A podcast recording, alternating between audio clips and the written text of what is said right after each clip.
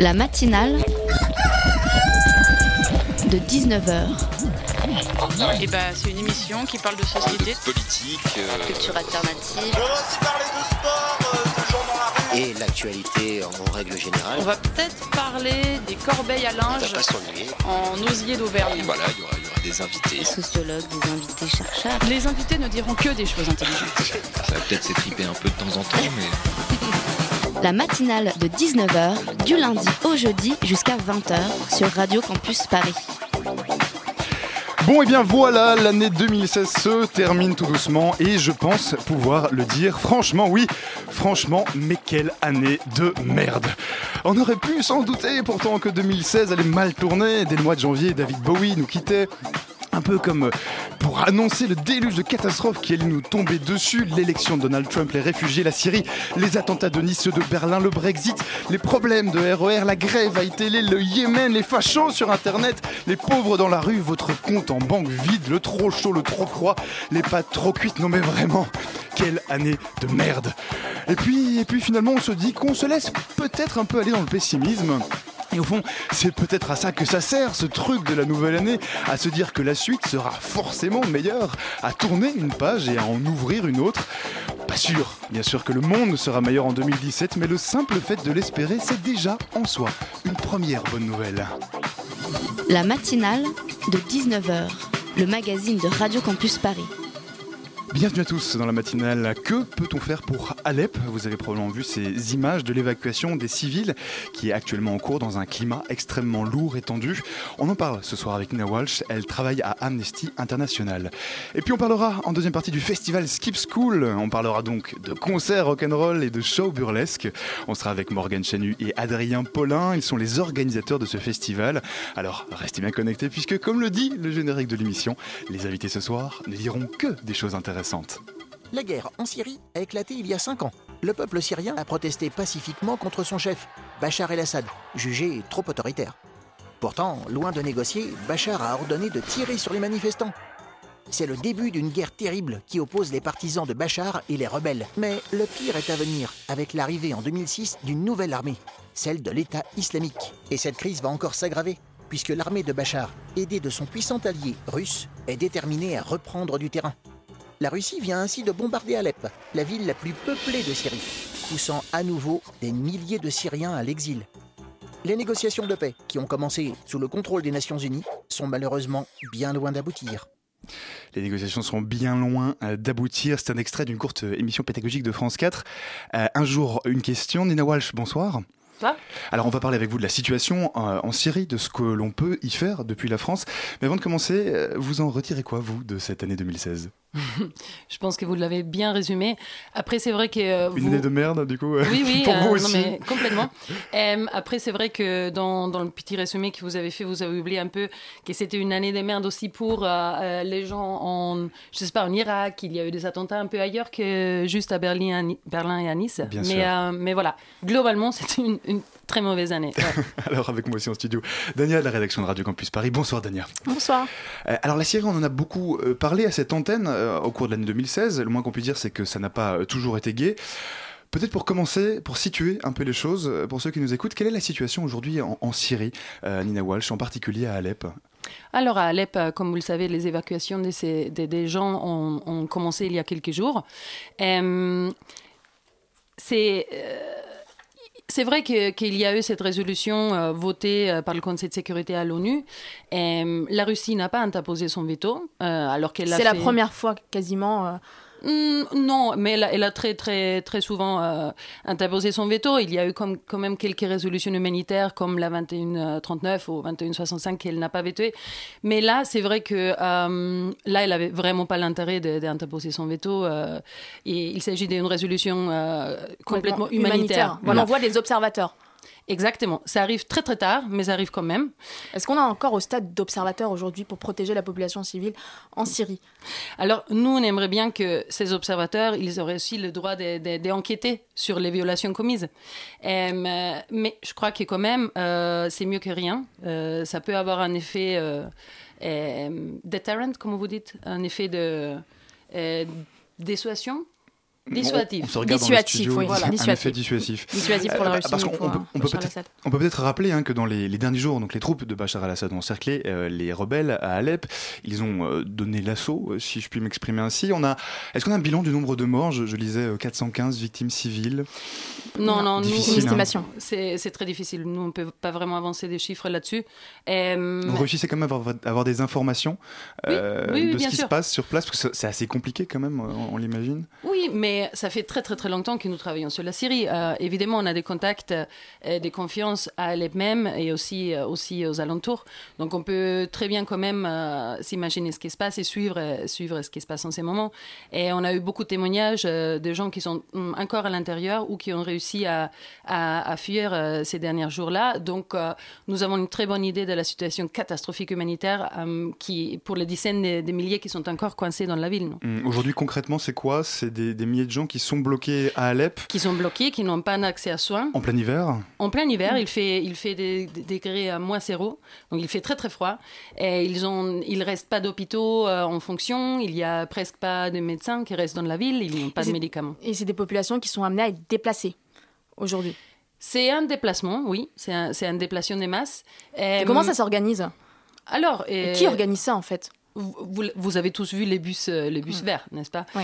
Donc, euh, Croix-Rouge euh, et Croissant Rouge, euh, l'ICRC, non, le, le- le CICR en, en français aussi, qui organise ça. Voilà, c'est quelque chose qui n'est pas parfaite, mais et qui en plus, ils se sont fait attaquer, comme vous le savez, par les milices alliées au, au gouvernement syrien, donc des milices chiites.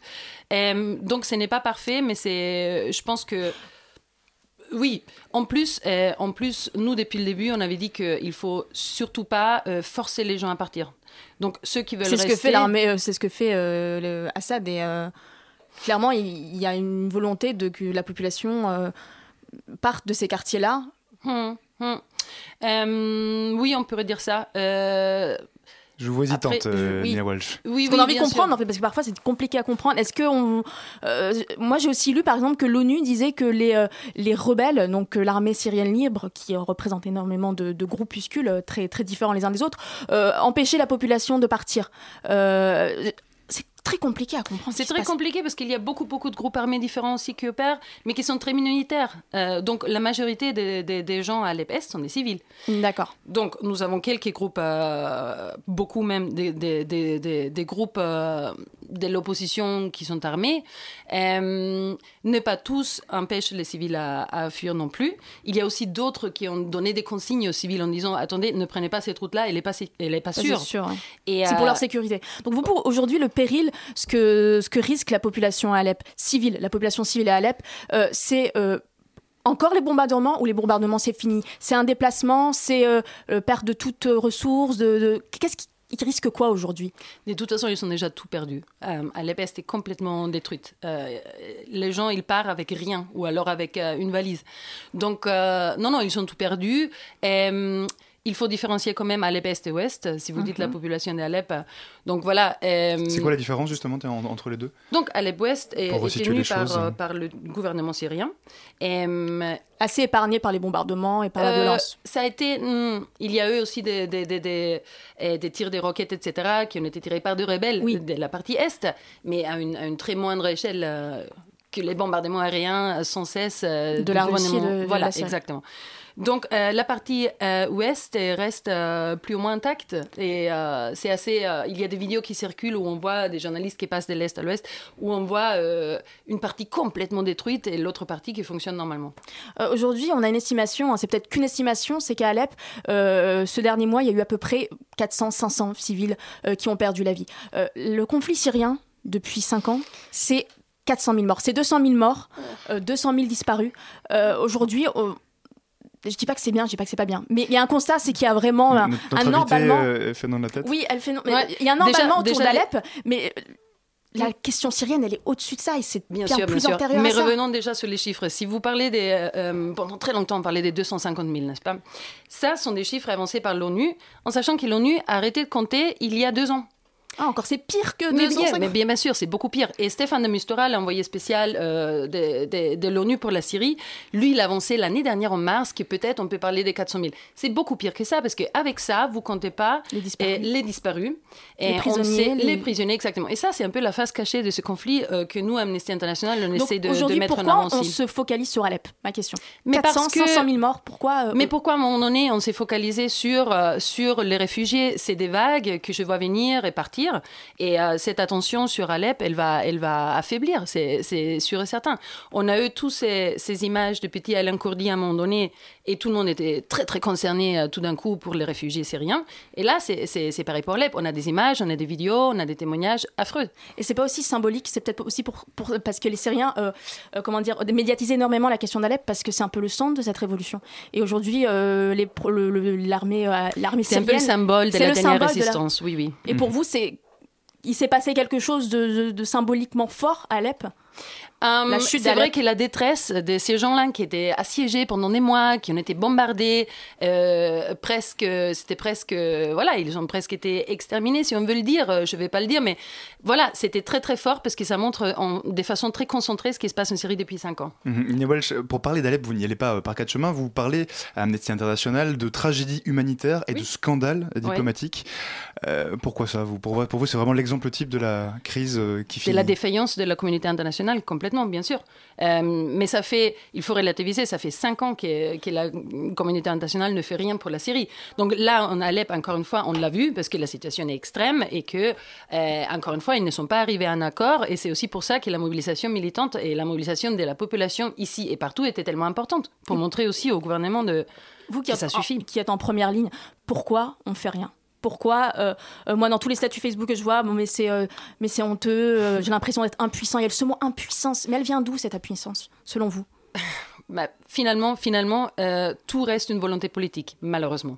Donc, nous, la seule chose qu'on peut faire, à notre petite échelle, c'est de pousser pour que cette décision poli- politique arrive à un moment donné. et Mais- pourquoi elle n'arrive pas? Avant que nous savoir nous, citoyens lambda on puisse faire quelque chose savoir ce qu'on peut faire et vous vous dites hein, qu'on est on est en- on a des marges de manœuvre pourquoi en haut les décisionnaires les gens qui, qui ont cette en main cette volonté politique ne, ne Il- il l'utilisent pas? Oui, oui, il y a malheureusement des intérêts. On a vu que la France, a, a- a, pendant très longtemps, et pousse encore, dans la, dans la, à mon sens, dans la bonne direction par rapport à ce qui est- concerne le destin de la Syrie. Mais après, il y a des intérêts politiques. On a un niveau, un- un- une ONU qu'on peut discuter très longtemps sur le fonctionnement de l'ONU. On ne va pas le faire aujourd'hui, mais le Conseil de sécurité, vous savez très bien comment il fonctionne, avec un droit de veto des grandes puissances. euh, et aussi, il faut dire que c'est très, très hypocrite, parce que là, on parle de la Syrie, mais on pourrait aussi parler euh, du Yémen, où c'est complètement l'inverse. où c'est l'Arabie Saoudite Voilà, qui voilà, est en train avec de l'aide bombarder des- des, civils aussi des au Yémen. États-Unis et, et, euh, et de l'Angleterre. Donc, on a toujours quelque chose qui bloque au niveau politique. On a beaucoup d'intérêts financiers derrière aussi. Donc, euh, malheureusement, euh, je pense que c'est ça aussi. I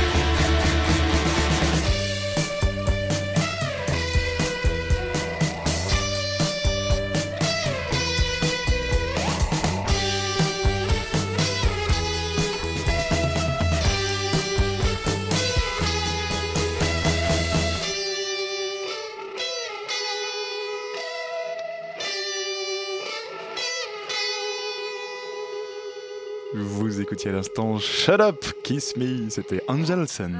La matinale de 19h du lundi au jeudi jusqu'à 20h sur Radio Campus Paris. On est toujours avec Nina Walsh d'Amnesty International. On parle avec elle de la situation euh, en Syrie. Euh, alors, on a un peu évoqué euh, la situation, on a posé les choses, Nina Walsh. Aujourd'hui, comment est-ce que concrètement on peut se mobiliser depuis la France? Qu'est-ce que vous vous proposez à Amnesty International aujourd'hui pour se mobiliser face à ce Hmm. qu'on voit en Syrie?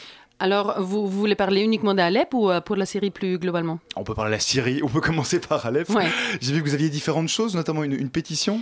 C'était le cas, mais là, avec la- euh, le vote de la résolution, on l'a désactivé. C'était euh, c'était pour faire euh, une action Twitter et en ligne avec des emails, fax, etc., pour faire pression sur la Russie, l'Iran et le gouvernement syrien. Et on pouvait contacter Euh, les ambassadeurs, on pouvait contacter euh, Oui. différents diplomates. Oui, voilà. Donc ça, ça a marché, si Euh. J'espère qu'il y en a contribué quand même. En tout cas, il y a eu une euh, résolution. En tout cas, il y a eu la, la résolution et on a désactivé cette action en ces moments-là. On a aussi mobilisé offline, ce qu'on dit, donc mobilisation dans la rue, rassemblement, manifestation. Ça, ça fait partie des choses qu'on peut tou- toujours faire tout de suite. Euh, il y a une situation extrême, on peut, euh, on, a mobilisé en 24 heures euh, et on était par première fois depuis très très très longtemps, on était plus de 1000 personnes dans la rue. C'est très difficile de mobiliser sur la Syrie. De toute façon, euh, ça fait cinq ans qu'on essaie de mobiliser. Les gens euh, sont fatigués. euh, une crise chasse l'autre de toute façon. Et là, avec Alep, j'étais un peu surprise parce que je suis allée me coucher sur l'événement Facebook. Il y avait genre 300 personnes qui voulaient venir et le lendemain, il y avait 1700. Et, euh, et ça, voilà, c'était, c'était. Je pense que les gens, ils ont, ils ont arrivé à un point où ils ont vraiment marre et ils voulaient montrer leur indigna- indignation. Ça, c'était vraiment bien. Alors justement, vous parlez de, de la manifestation du, du 14 décembre. Euh, il y a eu plusieurs associations qui, Oui. s'étaient, qui se sont mobilisées à ce moment-là, notamment vous, Amnesty International. Euh, c'était une, à Paris, c'était place Stravinsky Mhm. qu'elle avait lieu, cette manifestation. Euh, Leslie, de la rédaction de Radio Campus Paris, a participé à cet événement. Euh, elle a réalisé un reportage. Et les sons euh, qu'elle en a tirés résument, résument, décrivent un peu notre impuissance euh, Mhm. face à l'horreur euh, de cette guerre. Les slogans, les témoignages parlent d'eux-mêmes. On écoute tout de suite.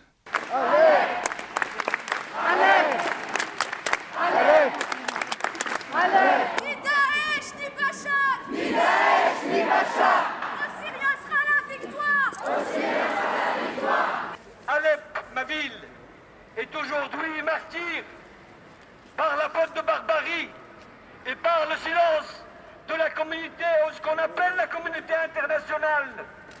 J'ai honte autant qu'être humain. J'ai honte quand je vois les images dans ma ville. Une barbarie au XXIe siècle. Un massacre à ciel ouvert. Un massacre qui vous concerne tous parce qu'on est en train d'enterrer une partie de l'humanité. C'est votre humanité qui est en train de brûler à Alep. Il faut bouger. Il faut entendre votre voix. Vive la lutte du peuple syrien. Vive la Syrie libre démocratique.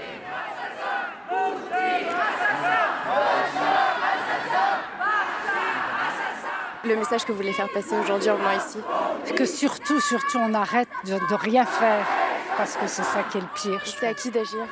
C'est à la communauté internationale, c'est à notre gouvernement, et puis c'est certainement à nous, parce que c'est le seul moyen qu'on y arrive peut-être un peu.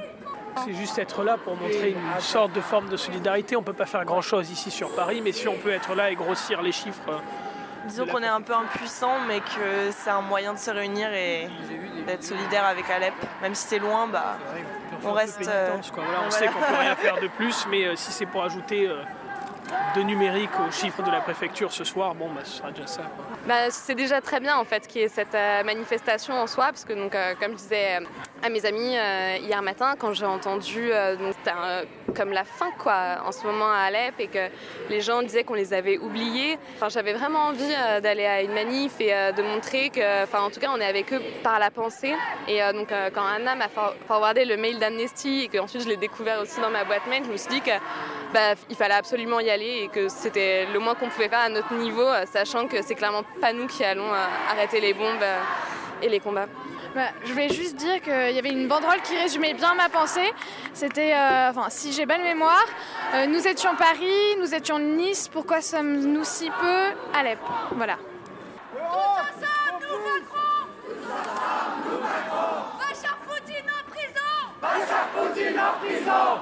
Le message aujourd'hui c'est de montrer qu'on n'oublie pas les gens d'Alep au moment où les familles sont écrasées sous les bombes, au moment où la diplomatie ne dit que des mots, et de montrer qu'on est là, qu'on pense à eux. Vous attendiez à ce qu'il y ait autant de monde aujourd'hui Non, j'étais à une manifestation samedi dernier, il y avait moins de monde que ce soir. Donc euh, je suis plutôt... C'était quoi le déclic pour vous Euh, ça fait longtemps que je m'intéresse à la Syrie, c'était pendant les printemps arabes que j'ai commencé. Des gens qui... qui se lèvent pour avoir de la liberté, comme, euh, comme d'autres l'ont fait au XXe siècle.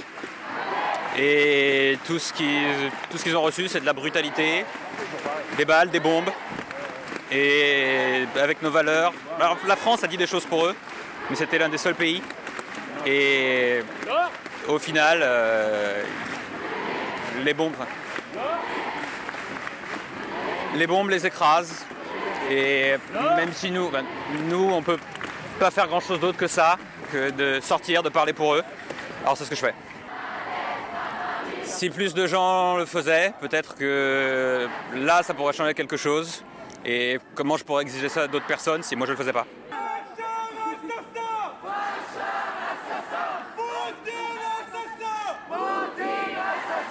Quel est votre euh, message que vous voulez faire passer Ben, ici moi, je trouve que c'est une situation abominable et que c'est tragique euh, qu'on soit encore capable de vivre ça aujourd'hui. Et c'est pour ça que je suis là. C'est vous le terroriste Le temps mortifère de l'obscurité est venu. Il nous faut chercher à tout prix la lumière pour rester digne de notre humanité. Le désespoir, c'est la trahison.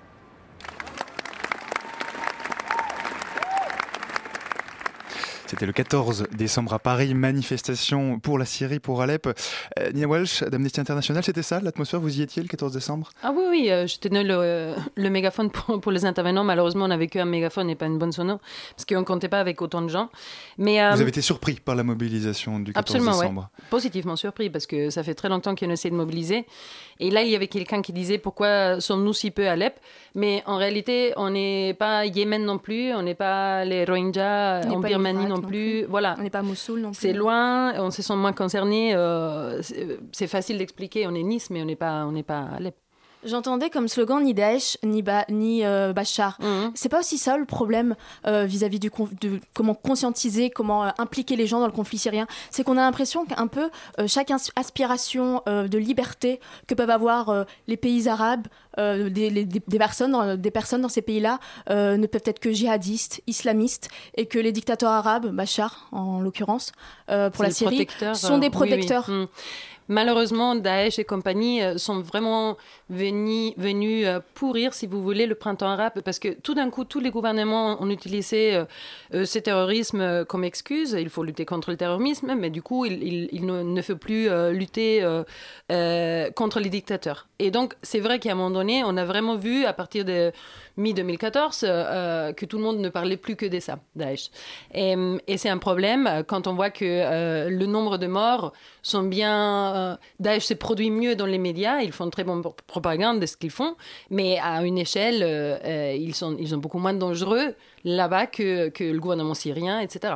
Mhm. Nina Walsh, aujourd'hui, euh, qu'est-ce que vous demandez? C'est quoi euh, les revendications d'Amnesty International, vos points d'attention euh, pour la Syrie J'aimerais bien euh, dire à tous ces gens qui à la manif ont dit oui, on est là pour montrer notre solidarité, qu'ils peuvent faire euh, bien plus que cela.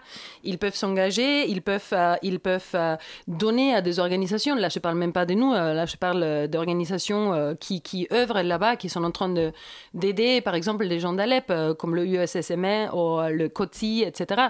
Et, et par la suite, ils peuvent faire concrètement des choses ici pour les réfugiés, par exemple. Personne ne parle des réfugiés, réfugiés syriens qui arrivent, et ils peuvent, euh, ils peuvent euh, euh, s'engager aussi pour aider sur ce point-là. Oui, alors Amnesty International s'est beaucoup mobilisé sur la, la crise des réfugiés au cours de l'année 2016. hein. Il y a notamment eu votre campagne I Welcome, euh, qui visait à renforcer, entre autres, la protection des réfugiés. Euh, C'est ce que vous demandiez, cette euh, actualité, enfin cette euh, campagne, elle fait écho aujourd'hui à ce qui se passe en, en Syrie, à la situation des dernières semaines? Est-ce qu'on aura une question en plus, mais est-ce qu'on aura de plus en plus de réfugiés dû à, à la situation à Alep, à la population qui sont obligées de se déplacer Le, le flux des réfugiés est en train de croître de toute façon, malheureusement. Et, euh, et là, rien que pour la Syrie, on est à 4 millions. Euh, qui évidemment ne sont pas en train de venir. C'est ce que tout le monde dit. euh, et la classe politique l'utilise beaucoup. Non, non, non. Ils sont surtout dans les pays sont surtout au Liban et en Jordanie. Surtout en Jordanie, au Liban, Turquie. Mais les peu de réfugiés qui viennent, donc nous, on demande effectivement euh, des, des- des visas, des voies des voies d'accès sûres pour que justement ils n'ont pas à prendre des, des voies comme euh, des bateaux euh, sur la Méditerranée. Donc il y a aussi des assos ici à, France, euh, en France qui s'occupent comme Singa euh, et on peut très facilement s'engager avec eux. Donc intégrer les, les réfugiés, c'est aussi une solution Mais absolument, oui. Alors, euh, en 2016, il y a 74 journalistes sont morts dans l'exercice de leur, de leur métier. Euh, une, un tiers serait mort en, en Syrie. Mhm. Euh, Est-ce que c'est difficile d'avoir des informations fiables sur ce qui se passe en Syrie? Et qui vous informe aujourd'hui? Alors, nous avons nos contacts privilégiés sur le terrain, évidemment. Ça fait euh, plus de deux ans qu'on ne peut plus se rendre pour euh, faire nos recherches. euh, donc, on se rend aux frontières, Gaziantep, etc. On a des contacts sur le terrain. Et, euh, mais c'est vrai que ces journalistes qui vous, qui vous mentionnez, qui sont morts en Syrie dernièrement, c'est des journalistes syriens, et des journalistes citoyens. Et, euh, et on oublie euh, parfois de parler d'eux. On parle beaucoup des, des journalistes américains exécutés, etc. Mais de tous ces journalistes qui, qui- qui risquent leur vie pour nous montrer les vidéos, les photos, etc., qui par la suite sont critiqués, mal utilisés. Évidemment, nous aussi, tout ce qu'on voit comme image, on doit le double vérifier, on doit croiser les informations qu'on reçoit, évidemment. Et la dernière question, elle a suivi un peu euh, cette question-là, c'est euh, qu'aujourd'hui, les informations, euh, tout ce qui se passe en Syrie, on a l'impression que c'est remis en question. Que euh, il y a derrière ce qui se passe en Syrie des complots anti-russes, des complots pro, un lobby pro-américain, etc. Pourquoi, à votre avis, on, on se méfie autant de des médias, des grands médias, euh, de ce que peuvent dire euh, nos politiques sur ce qui se passe en Syrie Pourquoi on met en doute ça Et pourquoi on n'arrive pas à savoir vraiment ce qui se passe en Syrie? On arrive à savoir vraiment ce qui se passe en Syrie. Il faut juste vouloir chercher la bonne en tout cas les gens Oui. de, de, de la véracité des informations. Oui, oui, les gens, ils doutent aujourd'hui beaucoup. Il y a une vraie euh, guerre d'intox, je pense. Et c'est aussi euh, dû au fait qu'on a tellement d'informations euh, en temps direct sur les réseaux et que c'est très facile, euh, très difficile pour les gens de faire le tri.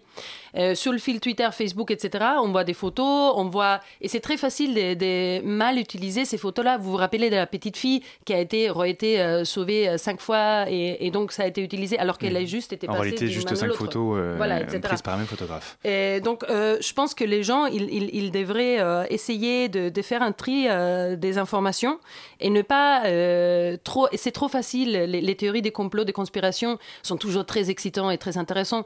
Mais s'ils veulent des vraies informations, ils peuvent lire nos rapports à nous. Par exemple, on n'est pas des grandes médias des masses. Nous, on est une organisation indépendante euh, qui fait euh, des enquêtes et de la recherche. Nous, comme beaucoup d'autres. Mhm. Nina Walsh, merci beaucoup d'être Merci. venue ce soir nous parler de ce sujet complexe. Vous restez optimiste quand même pour 2017 Un dernier mot J'ai- J'ai lu un tweet horrible aujourd'hui. J'ai lu qu'à partir de maintenant, il faut plus se souhaiter bonne année, mais bonne chance. C'est horrible. on prendra ça comme on prendra ça quand même avec optimisme. Merci d'être venu nous parler ce soir. Merci beaucoup. Désolée.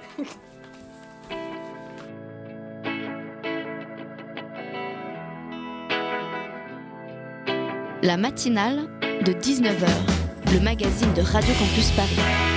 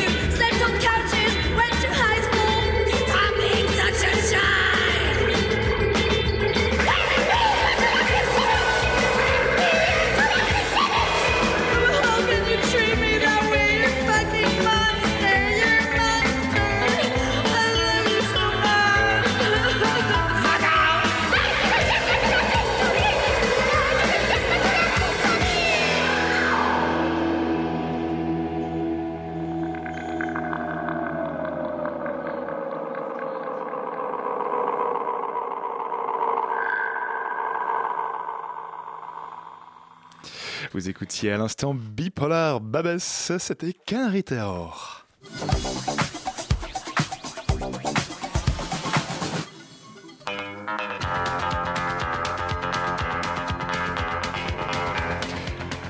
Vous avez envie d'écouter de la bonne musique et de vous relooker, de repartir dans les 5 ans, les années 50, 60, eh bien restez Ce- ce- Parce qu'on accueille tout de suite Morgane Chanu et Adrien Paulin.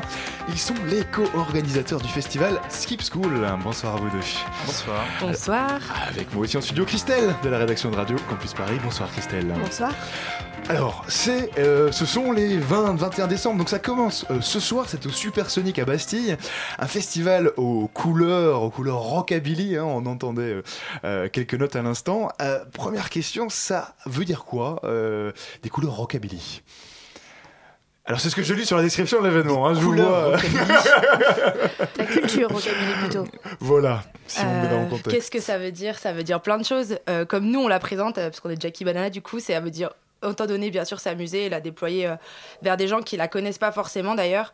Mais la culture rockabilly, je sais pas, c'est la fièvre, c'est euh, un petit peu. euh, nous, on adore Cry Baby, toute cette ambiance-là. euh, voilà, nous, c'est pour, c'est pour Les ça. Stray ça Cats, pour nous. qui est un groupe qui nous a, enfin, qui nous a emmené aussi vers, vers le rockab. C'est surtout la, la fête, la danse et ça. revenir en fait à une époque qui a été complètement cristallisée. Enfin, tous les codes esthétiques sont restés les mêmes et continuent à être, euh, à être exploités euh, d'année en année, mais restent toujours exactement les mêmes. Donc euh, les vieilles Cadillacs, les bananes et les chemises à fleurs. Euh, juste rockabilly pour bien contextualiser les choses donc c'est un on peut dire un sous-genre du rock and roll Euh, ça se caractérise par quoi exactement euh, musicalement? Et hors musical d'ailleurs. Bah, ça se caractérise déjà par un, tempo, un espèce de. Je sais pas si on peut dire ça techniquement, mais un shuffle. Le truc, ça c'est la base.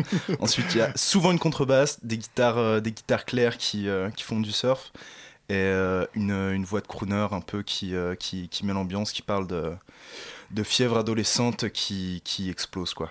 Mhm. Et ça, c'est point de vue. Et d'un point de vue vestimentaire aussi, j'ai lu que la fameuse banane, euh, coiffure banane, ça venait Bien de l'époque rockabilly, ce que j'ignorais. Euh, Si, si, évidemment, la banane, euh, Gomina et tout ça, on est, nous, on va être à fond là-dedans. J'espère que tout le monde va jouer le jeu ce soir.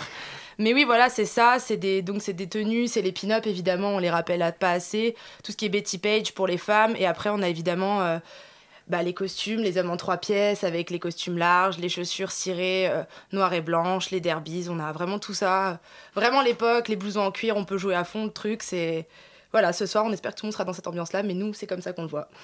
J'ai cru comprendre que le but du festival euh, Skip School, c'était un peu de mettre en avant euh, les cultures de niche. Est-ce que pour vous, la culture rockabilly est peut-être pas assez représentée en France Voilà. Euh, pas assez représentée, non, parce qu'elle l'aime et effectivement, c'est un tout petit monde où tout le monde se connaît. C'est euh, une grande famille dans laquelle nous, on a mis, on a mis un pas en fait, de manière complètement. En travaillant pour un festival bêtement et on s'est rendu compte que c'était un monde qui était encore vraiment enfin c'est comme aller à Disneyland quoi les gens sont à fond les gens sont C'est exactement ça. c'est c'est- non mais c'est On incroyable se déguise, on va au concert. on- non, ils se déguisent pas, ils sont comme ça tout le temps et ils ont tellement de choses à apprendre et c'est incroyable parce que vraiment, on a vu des vieux trucs se ressortir euh, qu'on pensait même pas. Enfin, les, les gars parlent de moto comme ils parlent de, je sais pas, de leur femme. Enfin, il y en a, c'est c'est incroyable quoi. Et c'est vraiment ça et, et ça, effectivement, c'est pas, pas c'est pas peu représenté, mais en tout cas, c'est une niche et euh, voilà.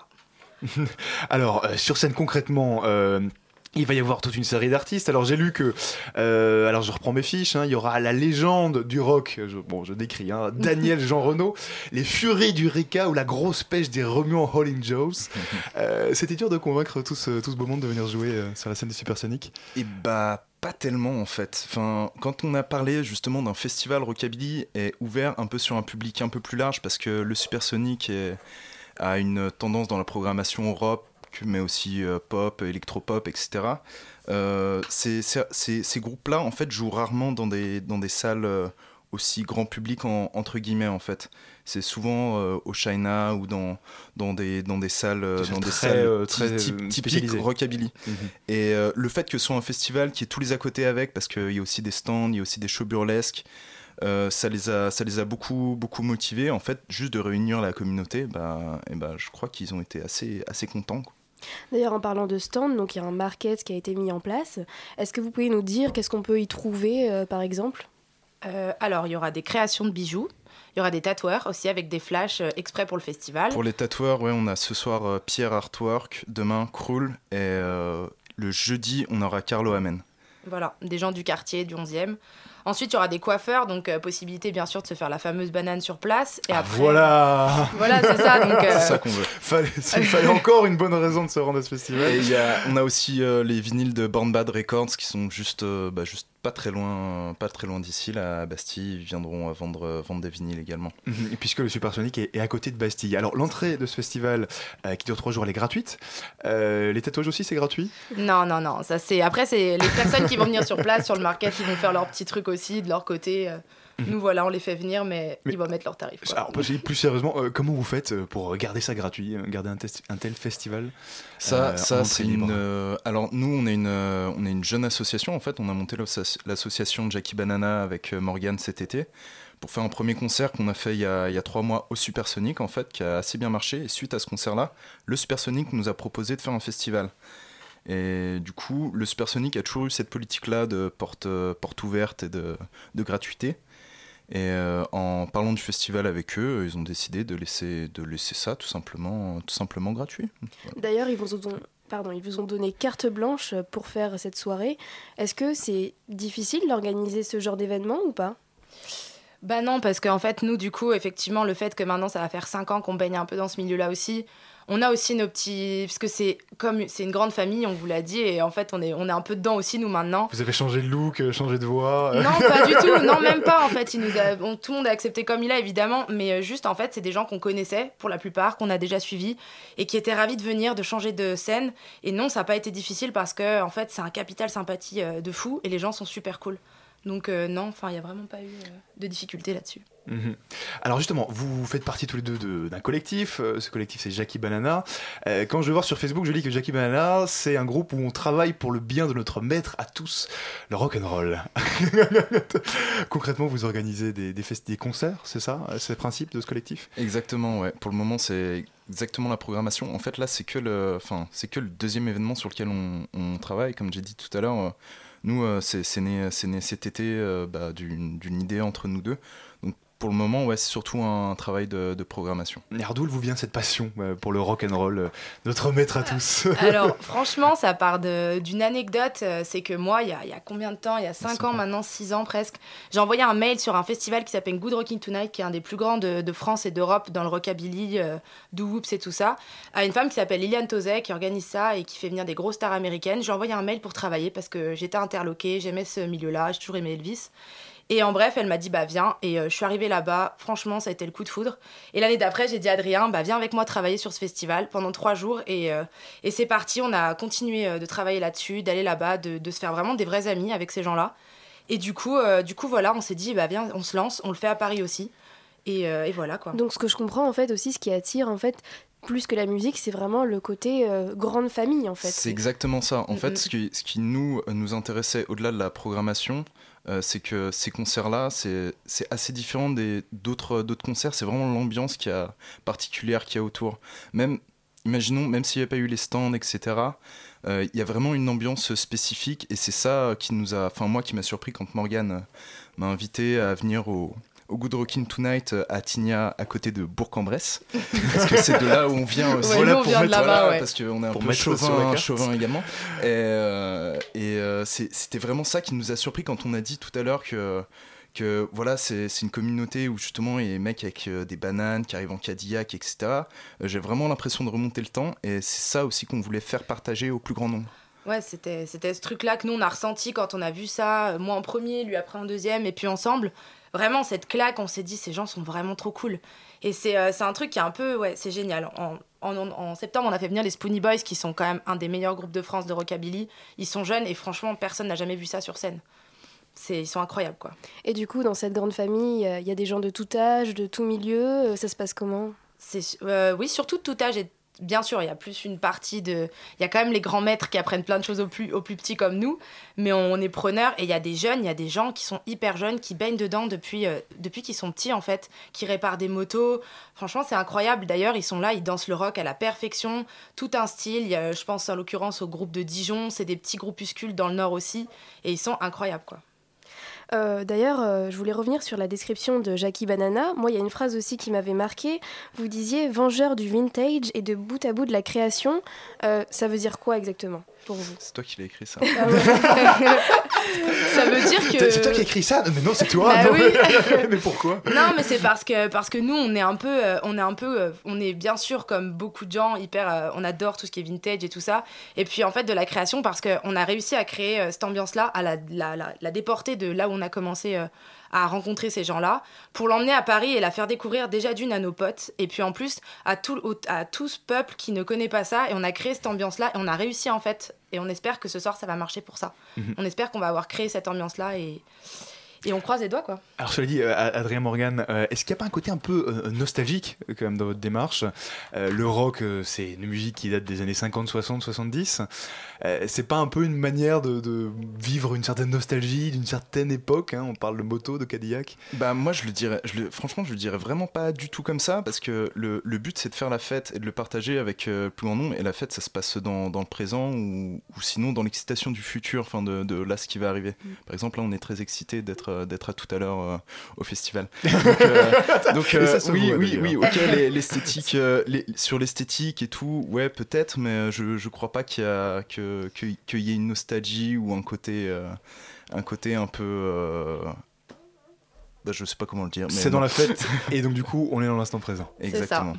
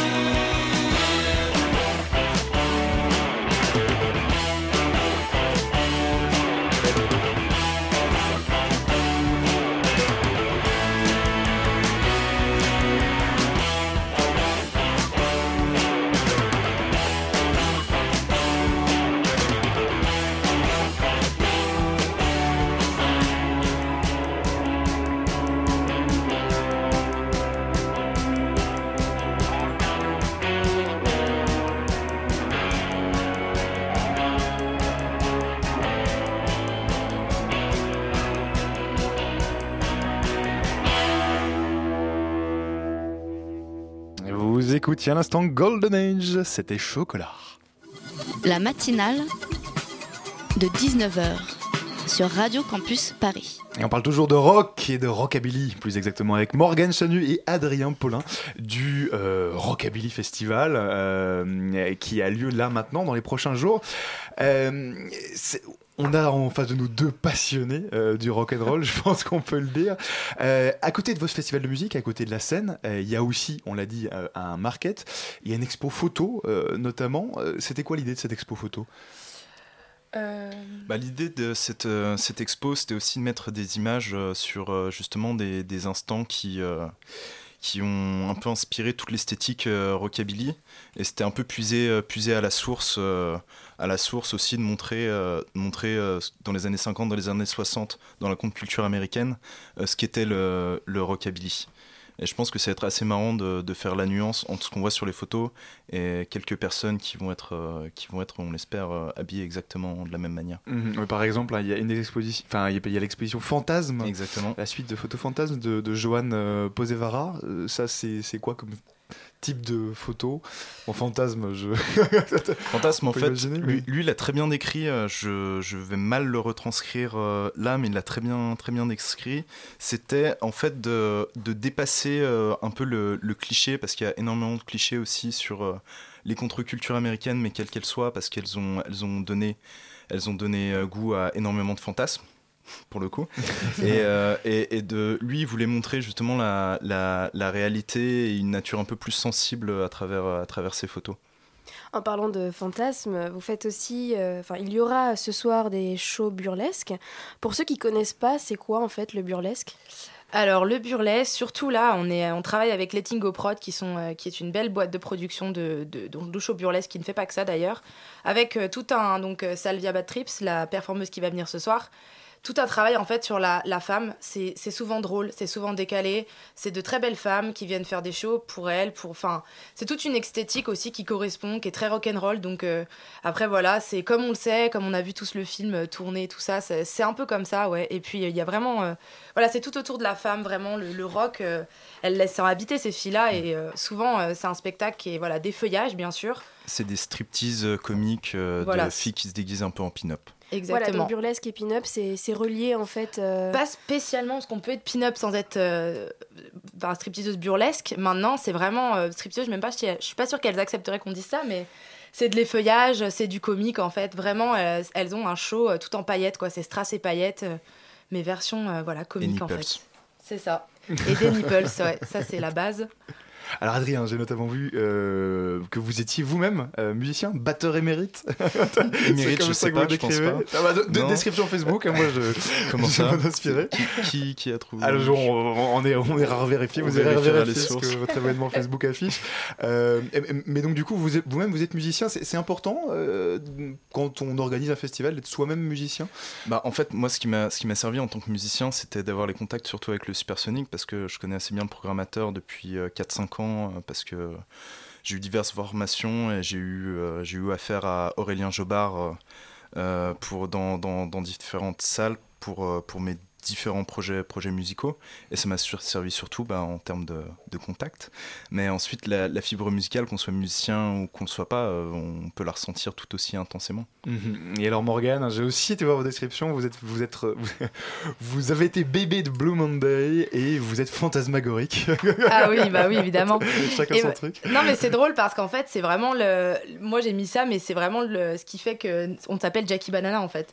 C'est que Blue Monday, c'est le... donc c'est l'association de Liliane Tozet de Jackie, donc Liliane et Jackie, euh, pour qui on a travaillé, euh, on travaille encore d'ailleurs euh, bientôt là. Et du coup, ces deux, donc forcément, moi, je me dis totalement de leur bébé, c'est un mentor et voilà.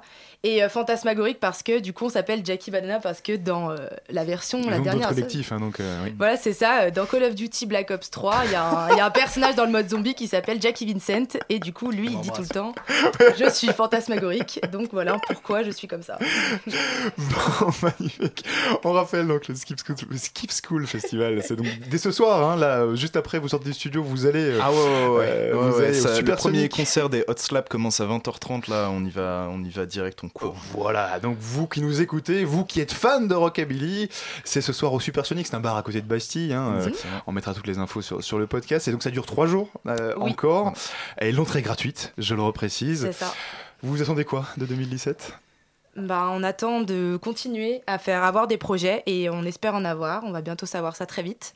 Donc ouais, on espère que ça va continuer comme ça parce que ça part bien et on est super content. Et vive le rock'n'roll Et bah voilà, on dira pas mieux. Exactement. Merci, merci beaucoup, Morgane merci à vous. d'être venue nous parler ce soir. La matinale de 19h. Le magazine de Radio Campus Paris. Du lundi au jeudi jusqu'à 20h. Mais ce n'est pas Simon au micro, c'est François. Mais oui. Mais François, vous êtes parmi nous ce soir. J'ai cru comprendre, vous- on m'a glissé à l'oreillette que vous vouliez adresser un message aux tenanciers de la région Auvergne-Rhône-Alpes. Vous connaissez la région Auvergne-Rhône-Alpes? C'est un endroit merveilleux. Non, ne répondez pas, c'était rhétorique. ses collines, ses vallons, ses affluents. Capitale de ce beau territoire, Lyon, la troisième ville de France, ne semble dormir que d'un œil au pied des montagnes du Beaujolais. Ville des Lumières, selon son maire Gérard Collomb, putain de bordel de ville où il n'y a que des putains de sens interdits, selon mon père au volant de son Opel, Lyon est le théâtre de l'ouverture et de la diversité. Avec ses pentes pavées de la Croix-Rousse, ses bouchons typiques, ses volcans et ses vignes, la région Auvergne-Rhône-Alpes, en gros, c'est beau que ça n'en peut plus. et tous ces braves gens et ces braves lieux sont présidés par Laurent Vauquiez, et on devrait dire Vauquier, mais je prononce Vauquiez, rien que pour le plaisir d'écorcher son nom, un homme qui sera le cœur pour peu qu'il en ait un de cette chronique. Et Laurent Vauquiez, mon cher... Eh, Erwan, mais, mais qui êtes-vous? Et comment ça? Mais vous n'êtes pas Erwan Qu'est-ce que vous avez fait de mon tout-doigt animateur Ah, non, non, c'est jusque là, ça c'est moi, c'est Alban. ne voilà, mentez pas, je chronique pour Erwan chaque mercredi soir depuis que le monde est monde. Quand j'ai commencé, notre public était uniquement composé de bactériens. Oh, vous l'avez kidnappé. Alors Erwan appréciera sûrement, mais alors déjà ce soir on est mardi. N'essayez hein. pas de semer le trouble, vipère Qu'avez-vous fait de mon cher Alors, Erwan il savait que ça allait arriver. Alors, du coup, Erwan m'a demandé, hein, lui qui présente le mercredi soir d'habitude, de vous lire ce petit mot. Cher François, tout va bien. Je suis actuellement en vacances sur la côte d'Opale avec Vincent Bolloré. Il fait beau. Tout le monde t'embrasse très fort. PS, sois gentil avec Alban, ce sera ton animateur pour ce soir. Bon, je peux quand même vous appeler Erwan? Ah non, bah hors de question. Je peux vous appeler mon tout belge animateur Alors, franco-belge, François, ça peut passer. Alban, mon tout belge animateur. Franco-belge, oui. Sachez, Alban, mon tout belge animateur, que s'il y a bien une chose qui m'énerve dans la vie, mis à part actuellement la politique internationale russe, c'est quand on se moque des clowns et des PD. Et Laurent Vauquiez, il fait rien qu'à m'énerver personnellement, à croire qu'il ne se remet pas de la piquette que je lui ai mis au badminton la semaine dernière, 21-4 quand même. Récemment, et ce sont tout plein de sites d'information qui nous rapportent la nouvelle, le président de la région Auvergne-Rhône-Alpes a coupé net les subventions allouées par la région au festival de cinéma LGBTQI, comme le festival Face à Face de Saint-Etienne, moins 5000 euros, ou un mois plus tard, écran mixte, le festival du film Queer à Lyon, amputé lui de 3000 euros. Voilà. La somme des coupes sèches atteint les 12 000 balles de subventions qui ne seront pas versées sur un budget 2016 de 3 milliards et 127 000 patates, soit 0,0004% du budget total, ce qui prouve que niveau finance, c'était quand même pas urgent, urgent. Beaucoup de chiffres, mais enfin, ouais, Absolument. Pas Alors, forcément très drôle. Pourquoi Laurent Wauquiez cultive ces festivals? Parce qu'il est ultra manif pour tous, notre ami, grand copain des défenseurs de la famille avec un papa dans maman. Et c'est même pas tout, parce que bon, vous me direz, la culture, ça va bien deux minutes, vous avez vu ce qui se passe dans le monde, ce à quoi je vous répondrai, laissez-moi monsieur, vous voyez pas que je suis en pleine chronique. Mais l'année dernière, et là ça me touche en plein cœur, cet empêcheur de s'aimer en rond, voire même en quinconce, a déclaré à nos amis du journal Le Progrès, il y a près d'un million de demandeurs d'emploi et 400 000 emplois non pourvus. Ah ouais Que peut-on y faire? Déjà, fermer les formations fantaisistes comme celle des métiers du cirque et des marionnettistes, et ouvrir des formations débouchant sur de vrais jobs. Et ça, ça, ça m'énerve. Oui, je vois là. Monsieur Vauquiez, ça vous les jongleurs, marionnettistes, danseuses de feu, clowns, acrobates, hula hoopeuses et autres amuseurs de galeries reconnus par la profession ou amateurs fêlés mais éclairés tout de même, les cinéastes LGBTQI, les gens qui aiment bien mater des films LGBTQI, ceux et celles qui ne sont pas trop sûrs d'être hétéros, gays, lesbiens ou commode Louis XVI et qui auraient pu prétexter un amour poussé du 7 art pour venir tenter la rencontre magique dans un festival dédié, Respirez, tout ce François, joyeux respirez. petit monde, votre serviteur en tête de gondole vous dit merde. Bonnes vacances à toutes et à tous et si vous fêtez Noël, parlez politique en famille, il est temps que vous sachiez que vos grands-parents sont racistes. Et sur ce, je me barre au soleil, voilà, enfin la liberté Et ce temps pourri là, ces gueules d'enterrement, adieu, je me casse. Mais, non, mais François, mais, mais François, revenez. Non mais François, ne quittez pas le studio. Non, ben voilà, voilà, voilà. Ben, Laurent Wauquiez, merci, merci. Grâce à vous, voilà, vous fâchez nos chroniqueurs. Une belle manière de terminer l'année. Merci euh, François pour ce euh, coup de gueule, euh, pour ce coup d'humeur, ce coup de sang. On espère qu'on vous retrouve tout de suite au Supersonic, quand même là, euh, avec nos amis pour euh, écouter du rockabilly. Voilà, la matinale, c'est déjà tout pour euh, aujourd'hui. Merci à Mickaël qui était à la réalisation ce soir, meilleur réalisateur de toute la bande FM de Paris. Si vous avez raté une partie de l'émission, vous pourrez la retrouver en podcast d'ici quelques minutes sur le site de l'émission, sur radiocampusparis.org, ou bien sur notre page Facebook. Et oui, hein, n'hésitez pas à aller la liker, c'est la matinale de 19h. Je précise aussi, on me le demande, que vous pouvez nous réécouter euh, sur la RNT, la radio numérique terrestre, demain euh, à 13h30. Tout de suite, restez bien euh, connectés sur le 93.9, euh, puisque c'est On veut du solide qui arrive dans vos oreilles. Restez bien connectés, ou bien, ou bien éteignez votre radio et filez au Supersonic pour écouter du rockabilly. Nous, on se retrouve demain à 19h pour la matinale. On, on vous souhaite évidemment une très bonne fin d'année. Bonne soirée à vous, vive la radio.